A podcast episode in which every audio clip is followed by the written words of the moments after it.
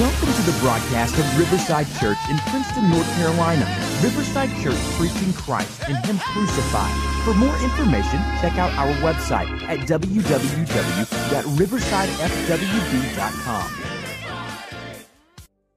Get ready to finish up Hebrews. I'm pressing a little hard this morning. We're going to finish up Hebrews today if it kills me, y'all. We're going to do Hebrews chapter 13. This is the final chapter in Hebrews 13. You're saying, well, preacher, we, we got about 45 minutes. Well, if God can work miracles, He can raise the dead. He can get us to this final chapter tonight. But if He moves in such a way that we stop because He has to move on somebody's heart, if He has to ignite some dry, dead bones and cause fire to fall from heaven, then by all means, God, God, you have, you have all permission to do what you want in your house with your people. Amen, somebody. So we're looking at Hebrews chapter 13 tonight, uh, this morning. We're looking at Hebrews 13. We're going to pick up in verse number 6. We're going to get to all the way to chapter, chapter 13, verse 24 today. So uh, if you would grab your Bible, the reason we use the Bible because we, we believe it's a reliable collection of historical documents written by eyewitnesses during the lifetime of other Eyewitnesses, it reports supernatural events that took place and fulfillment of prophecy. It's divine, not human in origin. We here at Riverside believe in sola scriptura, which is the Bible alone. We believe in sola fide, which is faith alone. We believe in sola Christus, which is Christ alone. We believe in sola gratia, which is grace alone. We believe in sola deo gloria, which means God and God alone receives the glory. And He certainly does receive the glory this morning as we open His Word and receive the oracles of God written by the, written by the hand of the Apostle Paul through the power of the Holy Spirit received by the people of God this morning. In Hebrews chapter 13, verse number 6, the Apostle writes to us, he says, So we can confidently say, The Lord is my helper. I will not fear what will man do to me. As we begin to unpack here this morning, we would do well to live by this motto the Lord is my helper. I know if we took the moment, took a moment this morning to go around the room, we'll have some saints to say, it was the Lord who helped me. It was God whose hand was on me. It's God's whose hand is on me now. He is my helper. When FEMA wouldn't help me, the government wouldn't help me, my friends couldn't help me, my family didn't help me. The Lord is my helper. I will not fear. When you know that God is your helper, why do you fear? Well, I understand this morning. I'm not picking on anybody. It's our, it's our nature to fear. And naturally, we fall into fear, believing that God's going to drop the ball. We believe that He's a butterfinger God, that it will slip through His fingers. But let me assure you, God does not forget anybody. God does not misplace anyone. I know we walk into the room and say, Where are my keys? I was talking to my little brother just this week. He said, Sometimes I lose my keys, but I got some keys hidden in the yard. I go out and get them. I hide them under a rock in the yard. I said, why don't you just hide your keys in the yard so you know where they are all the time? And he laughed, but he's my brother. God doesn't do that with us. He don't misplace us. He don't put you through this valley say, oh, well, let me deal what's going over here. Let me deal with the economy and forget where you are. The Lord is my helper is what the author says here. Why will I even fear? What can man do to me? Man, oh, oh man can do something now. Let me tell you. Man can gossip about you. Man can, they can drag your name through the mud. They can crucify you in public opinion. They can stab you in the back. But we also know, but that's just a side. No, that's, that's temporary. That's, that's nothing compared to what God can do. Amen. We see here. He says, The Lord is my helper. I will not fear. What will man do to me? He switches gears here in verse number seven. He says, Remember your leaders, those who speak to you the Word of God. Consider the outcome of their life and imitate their faith. Whew. He's preaching to me now. He's telling you to watch those who are leaders in the church, to watch your deacons. You are to look at their lives and imitate them. And I know the deacons is holding their head, but I'm the preacher, I'm up front, and it's saying the same about me. I put something on social media about a week or so ago. I said, if your preacher lived like you do and did what you did and said what you said, would you go to his church?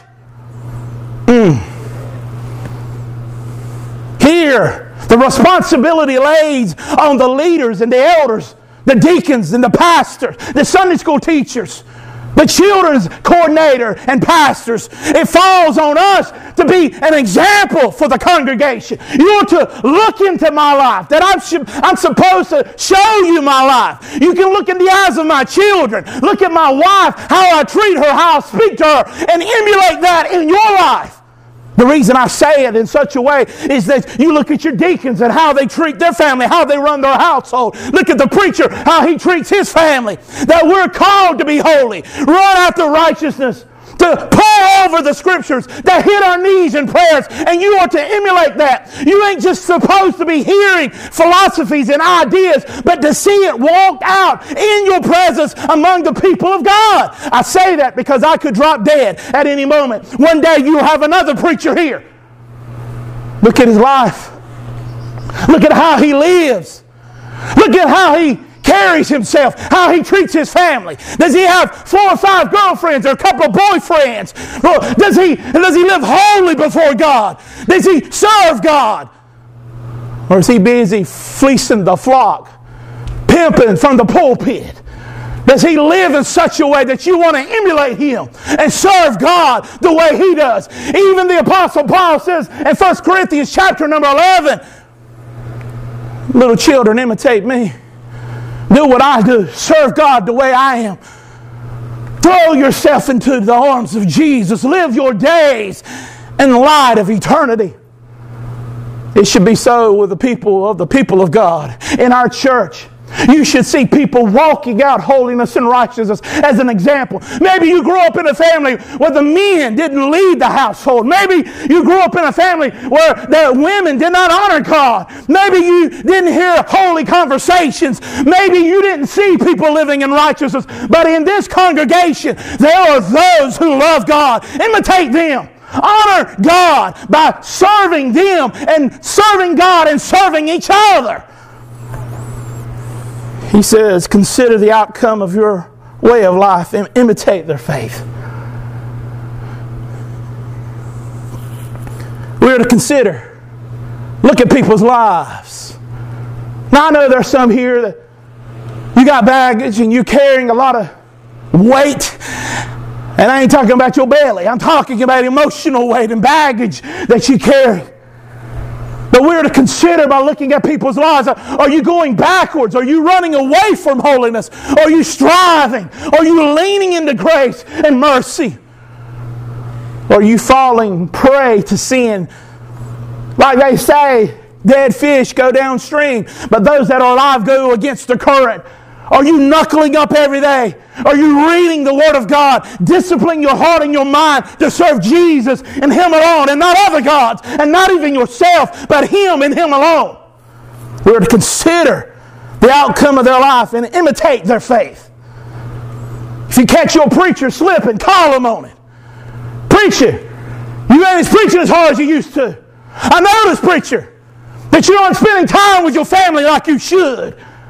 What good is it if I stand in this pulpit and the church grows and people come and my marriage falls apart? What good is that? What good is if my kids don't even know me? What good is that? Imitate.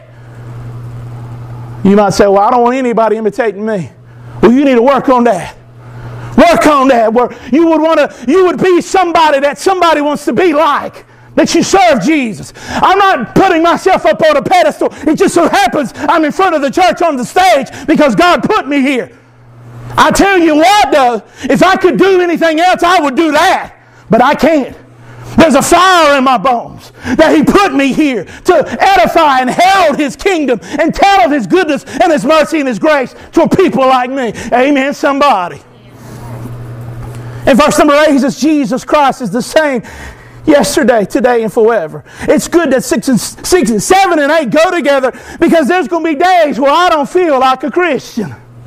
There's going to be days where I don't feel holy. I ain't going to be patient. And if you catch me at the wrong time, I probably will be short with you.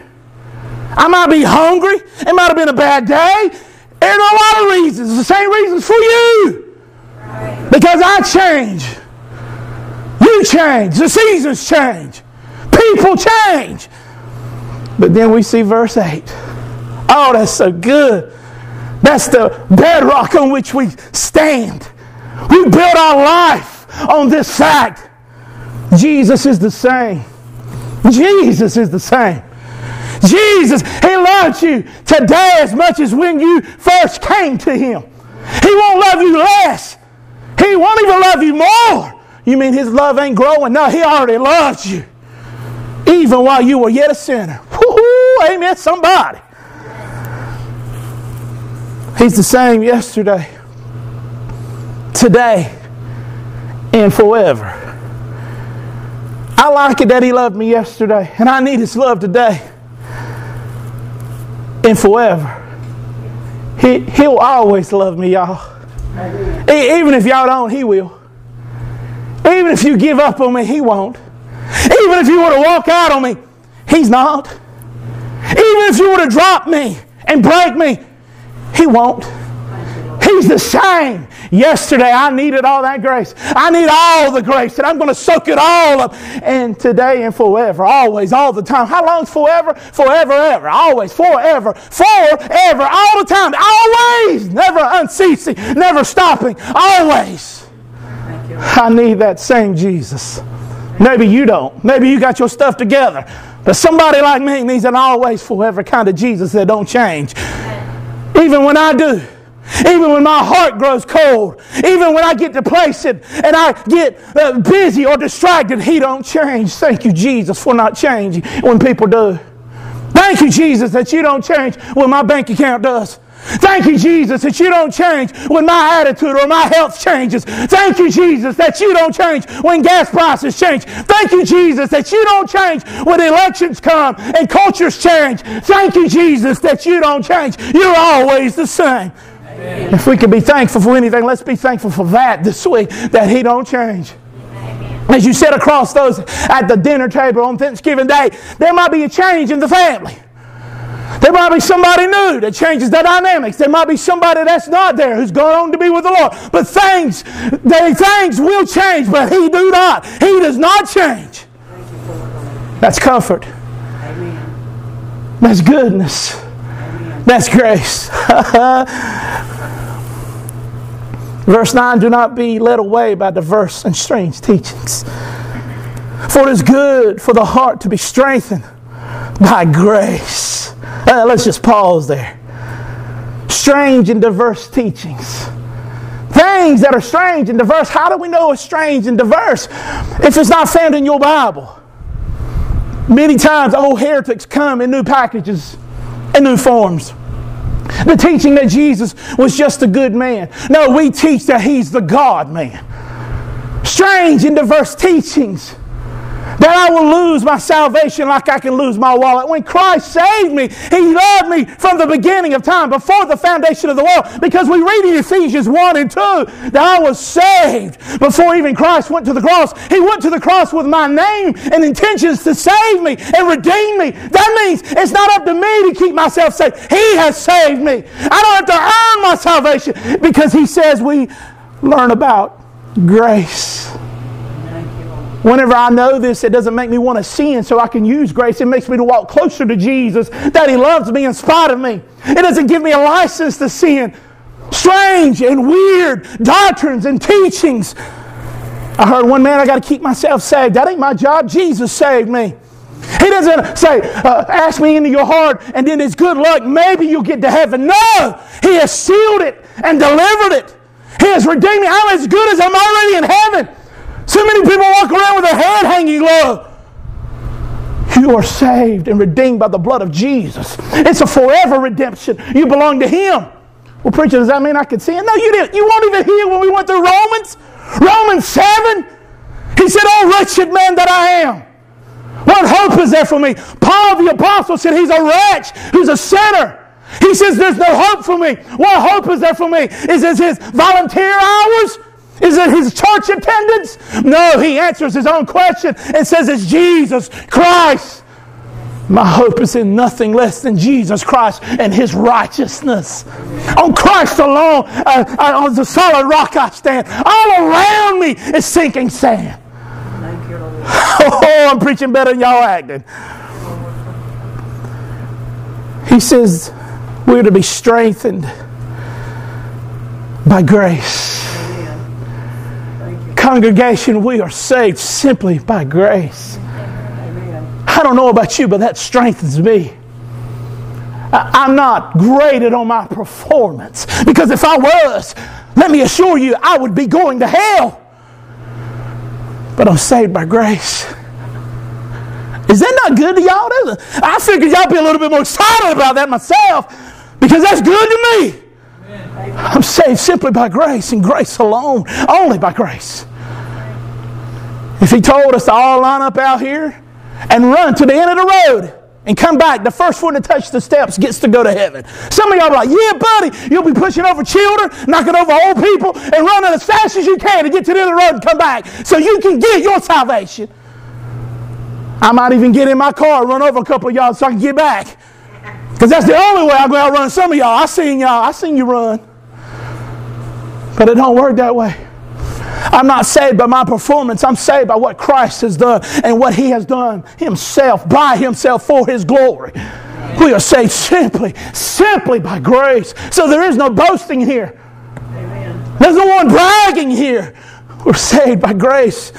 If that ain't something to be thankful for, I don't know what you can conjure up to be thankful for. That alone will give you 10,000 years worth of gratefulness to say, Thank you, Jesus, for your grace and your mercy. He tells us not to be, not to be led away by diverse and strange teachings. Maybe what I said to you was strange. Maybe that's because you ain't been reading your Bible. Read Ephesians, read Romans, that He saves to the uttermost. Read Hebrews chapter 7, verse 25. He saves to the uttermost. Absolutely, completely. He saves. Oh, that's grand. That's glorious. It's almost too good to be true. It's so good, it has to be true. Because all I see is bad news. But that is good. That's exceedingly good news that Jesus saves sinners. Oh, that's grand and glorious. That's grace and that's mercy. We're not to be led away by diverse teachings. For it's good for the heart to be strengthened by grace and not by foods, which have not benefited those who are devoted to them. He's writing to the Hebrews because they had a sacrificial they had a sacrificial ceremony where they would eat their their uh, kosher meals and believe they will be sanctified and holy by their works works of the law he begins to unpack those. In verse 10, we have an altar from which those who serve the tent have no right to eat. The body of those animals whose blood is brought into the holy place of the high priest as a sacrifice for sin are burned outside the camp. He's talking about the Levitical priesthood. When the priest would kill the lamb, sprinkle the blood in the holy place, roast that animal on the altar. They are to pull off the shank and to eat it because that would be the payment for the priests, how they would eat.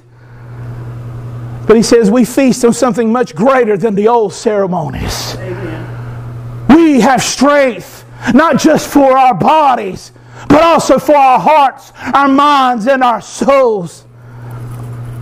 They were burned outside the camp is where they took the animals after their sacrifice. They burned them outside of camp. In verse 12, he says, So Jesus also suffered outside the gate in order to sanctify the people through his own blood. He's using the analogy of the old ceremonies, the Old Testament, to show that Jesus is a better covenant. That the old is just a shadow of what Christ is illuminating here. In verse number 14, no, verse 13. Therefore, let us go to him outside the camp and bear the reproach he endured. When they crucified Jesus, they crucified him beside a highway going into Jerusalem. And as people walked by the public execution of Christ, they saw it, wagged their heads, rolled their eyes as he bore reproach and shame for sinners like us. Paul says, when we come to Jesus, we don't come to get glory.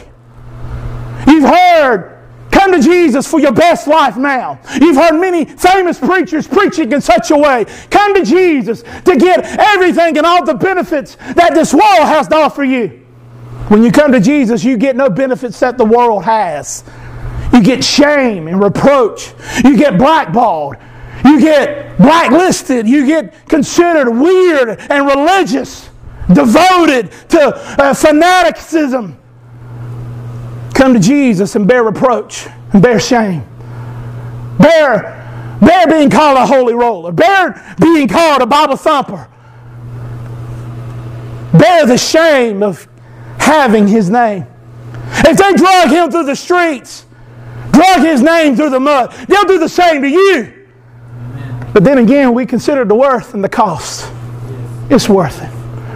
It's worth it to lay my head on my pillow at night, to lay in grace. It's worth having peace beyond understanding. It's worth it in the middle of the storm, knowing that He walks on the waves and lifts me up out of the miry pit. He keeps me, He holds me, He defends me, He redeems me. My God is worth it.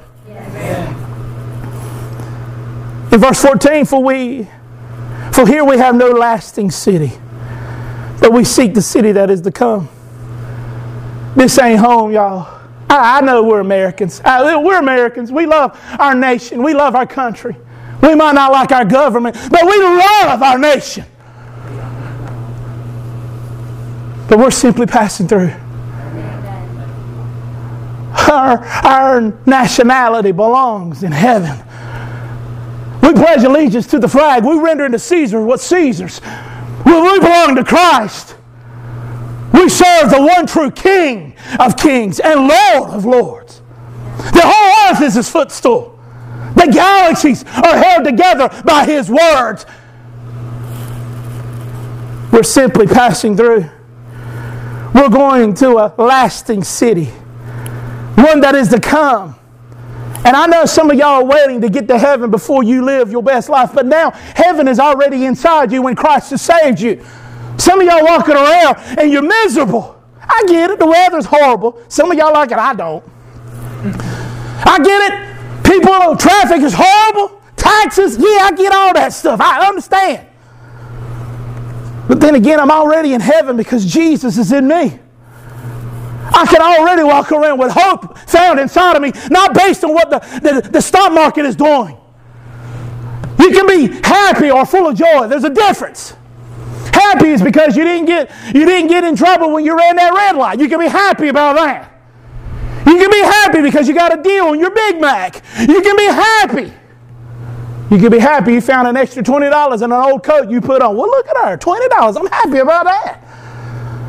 Happy comes from happenstance. It just so happens to happen, so you're happy.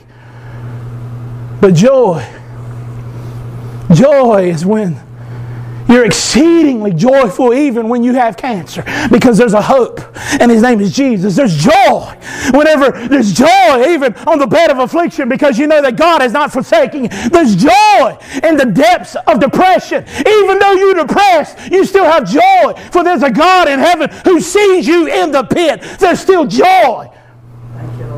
Joy don't change. Joy is not fleeting. Joy does not, does not crumble in your hands, does not fall apart. Joy not, has nothing to do with your financial standings.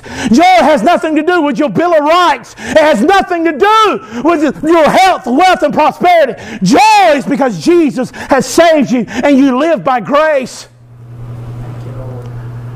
There are many people in America today who get these two confused. They come to church and they pretend to be happy. Pretend to just be happy. And they don't even have an ounce of joy. But you go over to the Chinese Communist Party over in China, where the church is being persecuted. People are being killed for even owning a page found in the Bible. And those church members of the underground church are full of joy as they meet in abandoned warehouses. They meet in places of obscurity, out in fields. And they ask one another, Hey, you had a page from Romans. What did it say? Did you memorize it? And they'll recite it back to the groups that scattered there. They'll recite back what Romans said because they had to destroy the page to get rid of it because if they're caught with it, they die. And they're full of joy. They're full of joy, knowing there's hope and grace and mercy. But we here in America come to church on Sundays and we're not happy about it. Couldn't we do this online? Can, can, can we get a better hour? Can't there be some coffee or something? I, I'm not happy about being here. We do good to find our first love. We do good to remember by what hence He has saved us from His wrath. He has redeemed us and poured out His grace upon us. That will cause you to walk in joy. Joy to the world is not just a Christmas song, it's a philosophy and a theology of life. When your theology lines up with the Word of God, you'll walk in a manner that's pleasing to Him because you understand Him and what He has done for you. Everybody's a theologian. Everybody believes in theology. You believe something about God.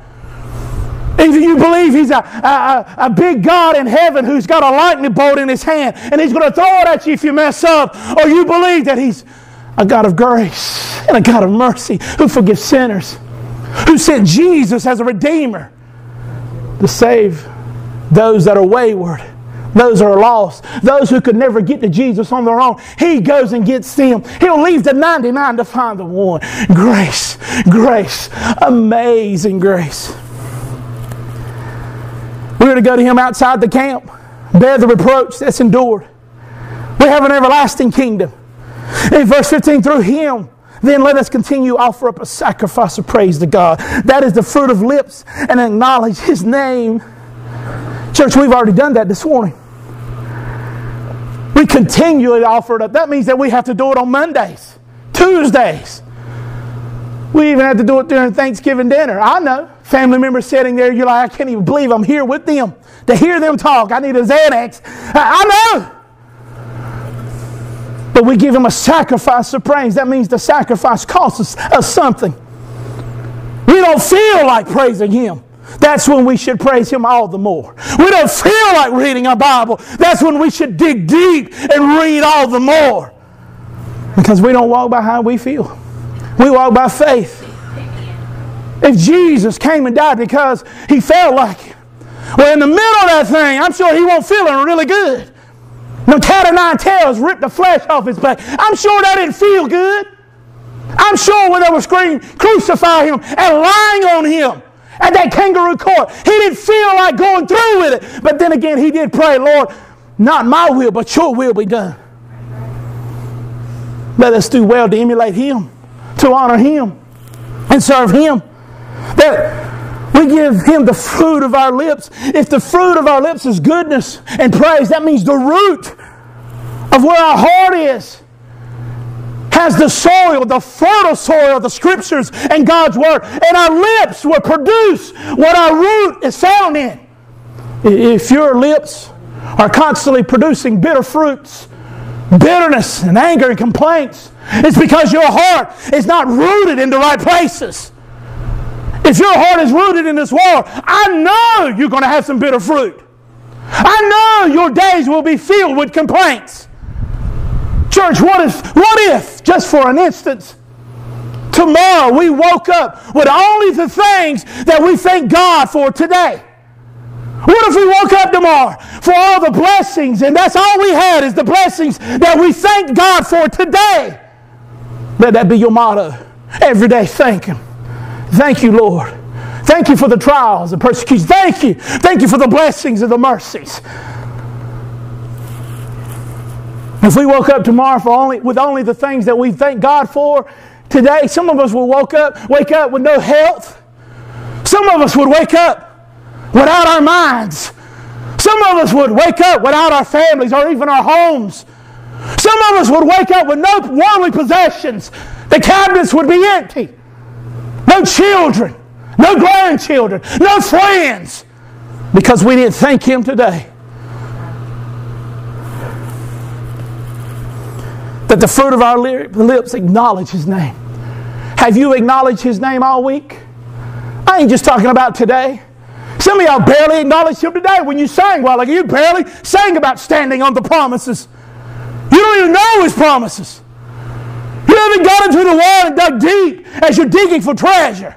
If I told you the day there was diamonds under your house, all you had to do was go get them. Won't be long, you'll be pushing your house over to get those diamonds. Getting through every obstacle to get to those riches. In your hands are riches unspeakable. Yet your Bible sits on your shelves Many of you use your Bible to keep your TV steady. Some of you throw your Bibles in the back seat of your car and the pages roll up and turn yellow. I seen it. But then again, I did the same. One minute I was happy, next minute I won't. I needed something to go beyond happenstance. I needed a joy. I needed a joy to help me and guard me and keep me through life's journeys. And I had to dig deep, and I'm only getting started. And I encourage you to do the same.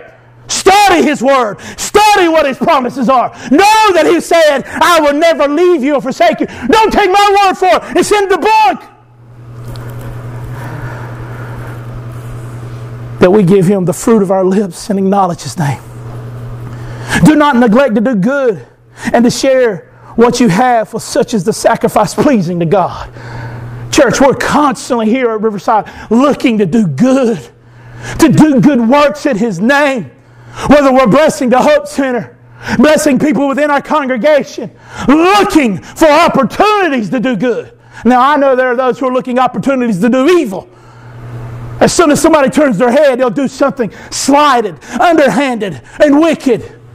But we as Christians seek opportunities to do good.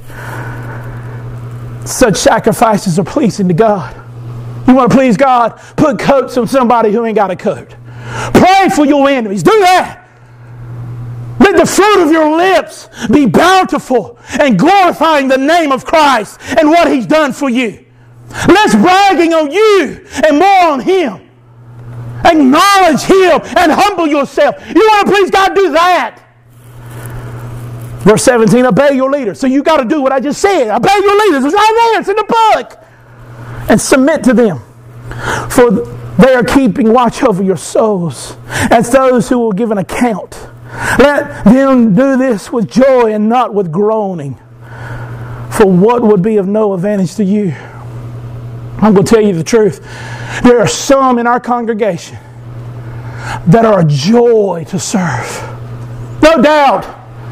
There are some I, I love to lift her name up in prayer. I love to mention, I love to think about, not just because they're pleasant. Not everybody's pleasant, let me tell you. Even difficult people. It's still a joy to serve you. But there's some that causes your preacher to groan. There's some that causes me to moan. And it has nothing to do with personality. Has nothing to do with your facial features. It has nothing to do with your church attendance. It has everything to do with how you live. I, I, I get sometimes I, am talking to my wife because she's my sounding board. God put her there so I don't go crazy and I can develop my thoughts and talk to her. And she just goes, "Yeah, baby, that's okay. Yeah, keep hollering at me. All right, I get you." And I'm not hollering at her. I'm hollering because I stand in the pulpit and preach the gospel week after week. And people hear it. I think they hear it.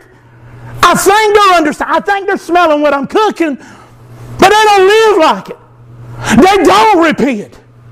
They live as if they're dead in their sins, continually to live after the lusts of the heart. When I called them to repentance week after week, and it drives me insane. But then again, I remember that Jesus was the greatest pastor that the world has ever seen. And yet he had a member of his congregation that was a devil still. So it's got less to do with me. I'm going to do what I'm supposed to do. I'm going to call people to repentance. Call you to run from the city of destruction. Call you to throw down your sins week after week. And when you don't, hell gets hotter and hotter for you. Because he has extended his mercy to you over and over, and you've ignored it. You ignored it. You kept on sinning. You run to destruction and death. You rather die and spend eternity in hell than submit to His grace and His mercy. You rather. And it has nothing to do with me. As long as I don't get caught up with me and get caught up on myself and say, where am I dropping the ball? As I keep my eyes on Jesus and keep doing what He called me to do, I don't have to groan and moan. I let the fruit of my lips be rooted in the scriptures and trust Him to do the work. It ain't my job to convert anybody. Right. I can't. It's like going to the graveyard telling dead people to live. I can't do that. But through the power of the Holy Spirit, maybe He'll speak to through me and cause somebody to repent of their sins and trust in Christ. Jesus said, What great rejoicing there'll be in heaven when one sinner turns from sin, repents, and trusts in Him. Let it be today, Lord. Whoever you are, you've heard the gospel, you've heard the preaching, and yet you relent. You slow down, you stop, and you don't repent. Today, let it be the day that you get right with God and cry out to Him. Verse 18 Pray for us. If Paul was asking his people to pray for him, how much more does your pastor need to plead with you to pray for him? Paul the apostle was asking people to pray for him. Do I have to send you postcards to remind you? Do I need to knock on your door? Hey, pray for me. No, preacher, that's your job. You're supposed to pray for me. No, pray for me. Pray for us. For we are sure that we have a clear conscience, designed to act honorably in all things. Paul is saying that we would act honorably in all ways, in all things. When everybody's inspecting and when everybody's got their eyes turned, honorably in all things. That you do the same. That you pray for your preacher that he'll be a man of integrity. That he'll be honorable in all things. And you yourselves be honorable in all things. I ain't called to be an outsourced holy man for you. We hire people to cut our grass. We hire plumbers to come clog our, our clogs and, and, try to get our pipes clean. We hire people to work on the gutters. And we hire electricians. We hire all kinds of outsource. We hire the phone men to fix the phone and work on the cable. We outsource. But you can't outsource worship and holiness and righteousness. You don't pay me to be righteous for you. You don't pay me to pray for you.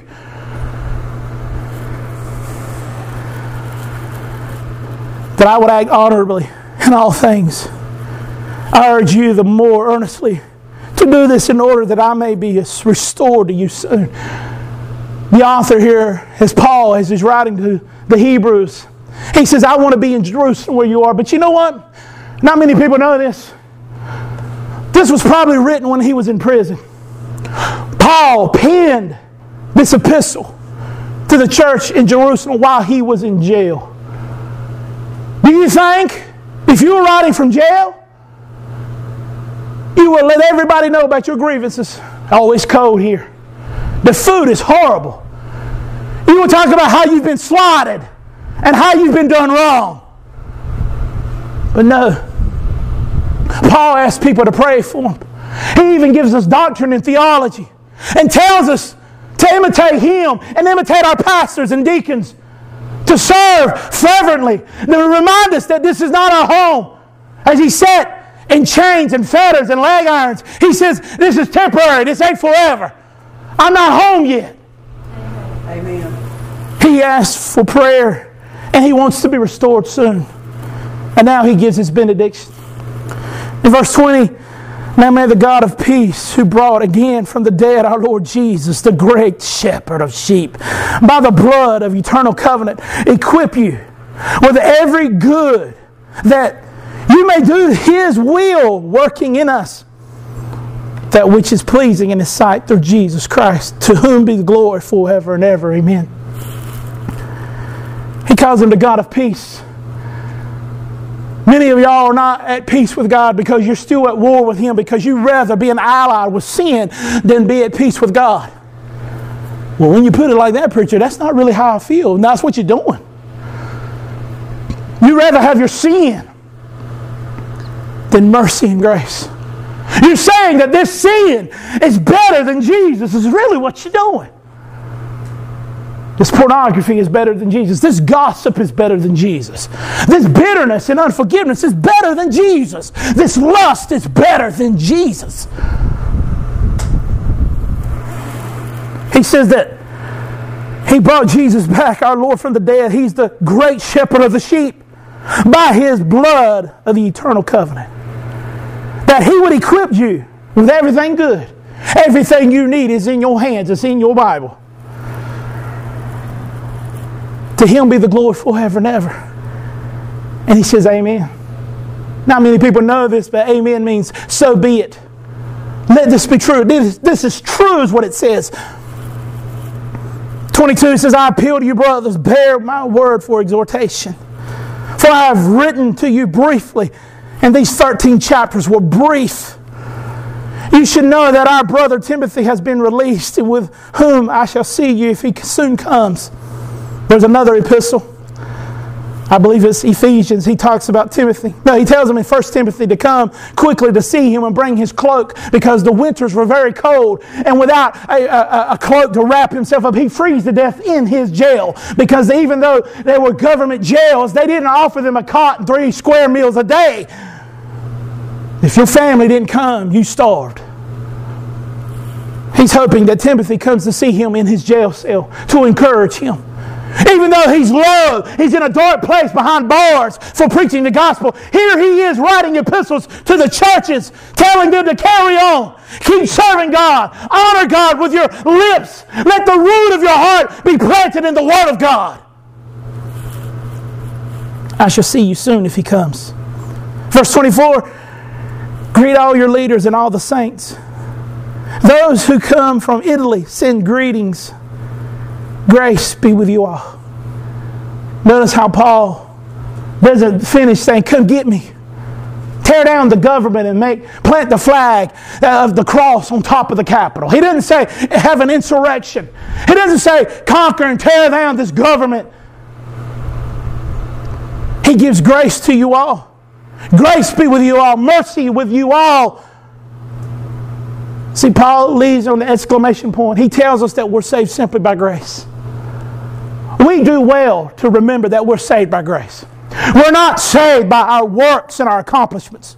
We're not saved on our church attendance. We're not saved by our tithing records. We're not saved by our baptisms. Many of the young men that last night that were being baptized, I made sure they understood when they went under that water and came up, that baptism does not save them. It was the work of Christ that saves them. What they're doing is an outward profession that outward profession that I belong to Jesus and He is mine and I am His. Some of us in our Bible believing community have an outward confession of sin. We say we belong to Jesus. Well, outwardly we confess that we really belong to the world. Only in name only do we say we belong to Jesus. Our name may be on the roll at Riverside, but it is not in the Lamb's Book of Life. Mm, it's mighty quiet here. I'm not trying to hurt anybody. I'm trying to save trying to use the words of God to call you to repentance. Some of us have secret sins. Nobody knows. The preacher don't know. Your spouse don't know. Your best friends don't know. But God knows, and He calls you to repentance. Well, you just talked about grace. You said that God will forgive. That's right, He will forgive. And this is a grace toward you now that you repent here and now, right where you are, before a holy God, because He forgives sinners. If you walked in here with a monkey on your back, a literal monkey, just bear with me a moment. And that monkey was wailing away on your back of your head, tearing you apart, pulling your hair out, sticking his fingers in your ears, gouging at your eyes, pulling at your face. And you had the opportunity to leave it here for Brother Tracy to handle. You had the opportunity to pull it off your back and leave it here for our deacon Will to take care of or Brother Tommy to put a bullet in, you would do as quick as you could to pull that monkey off and leave it here. Amen. Some of it ain't monkeys, some of us gorillas. Some of them are carrying King Kongs, tearing away at you and rolling you and pounding you. Why don't you leave it here? Amen. Why don't you leave it here? Amen. Thank you, Lord. I know it's been years since some of y'all have even came to the altar. Some of y'all hadn't been here unless I made you come in the last five years. Let's all come to the altar. And we all come to the altar. That's the only time you've come to the altar. You have an opportunity to leave your King Kongs here. Your burdens and things that tear at you, things that you actually feed and make stronger, but bitterness and anger, you keep feeding and it gets bigger and bigger and it's putting a chokehold on you, strangling you and killing you, and yet you'll walk out the door with it today. You'll keep your pet sins. Well, I'm asking you to come to the altar and get right with God. They grab you, they pull at you, they tear at you, they cling to you. Some of them has got their fingers in your ears right and you can't even hear me. Some of them are closing your eyes. You can't see. Some have clouded your mind so greatly that you can't make up from down. Why don't you cry out to Jesus today? He heals. He redeems. He saves. He defends. He sets the captive free. He washes the dirty. He sets in right those who are wrong. He bears your sins. You don't have to walk out of here anymore with that baggage, those grudges. You don't. You can walk out here free. Some of you are not willing to give up your sins. You go home with them every day. You sit across from them from the dinner table. You entertain them, the very things that put Jesus on the cross. Preacher, what are you doing? This is supposed to be like a feel good Sunday.